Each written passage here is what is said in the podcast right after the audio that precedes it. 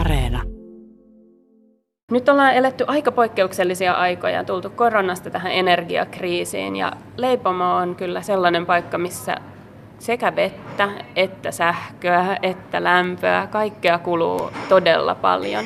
Millainen aika tämä on yrittäjälle invest- tehdä investointeja? Todella haasteellinen.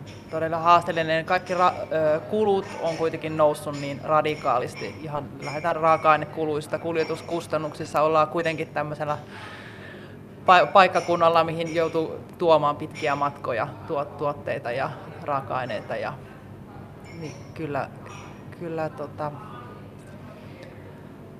täytyy miettiä, että mistä sen, sitten sen tulon saa, millä maksaa niitä. Aivan, ja teidän itse tuotekin, eli ruoka, niin senkin hinta on noussut nyt lähiaikoina. Kerro vähän, että miten te olette tähän joutunut reagoimaan?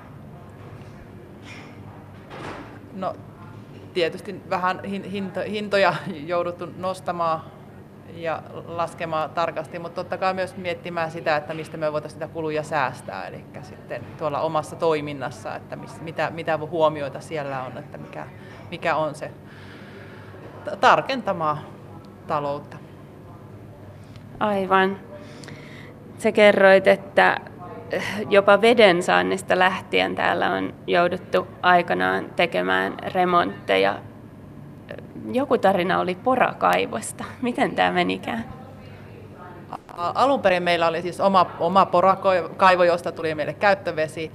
Se hajosi talvella kovalla pakkasella. Se vaan hiljeni ja olimme kaksi viikkoa ilman vettä. Ja se oli aika... Ei voi keittää edes kahvia. Ja jouduttiin pitämään kiinni ja siivoamaan ja pesemään paikkoja.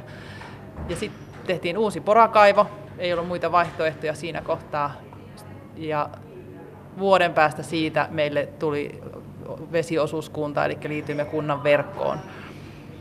Mutta jouduttiin kuitenkin tekemään se porakaivo sitten, joka on nyt tällä kertaa sitten, kun sitä ei voinut myydä mihinkään sitä porakaivoa, niin se on tällä hetkellä meillä siis maalämpö on laitettu sinne, eli hyötykäyttöön, ja sillä lämmitetään nyt se meidän käyttövesi.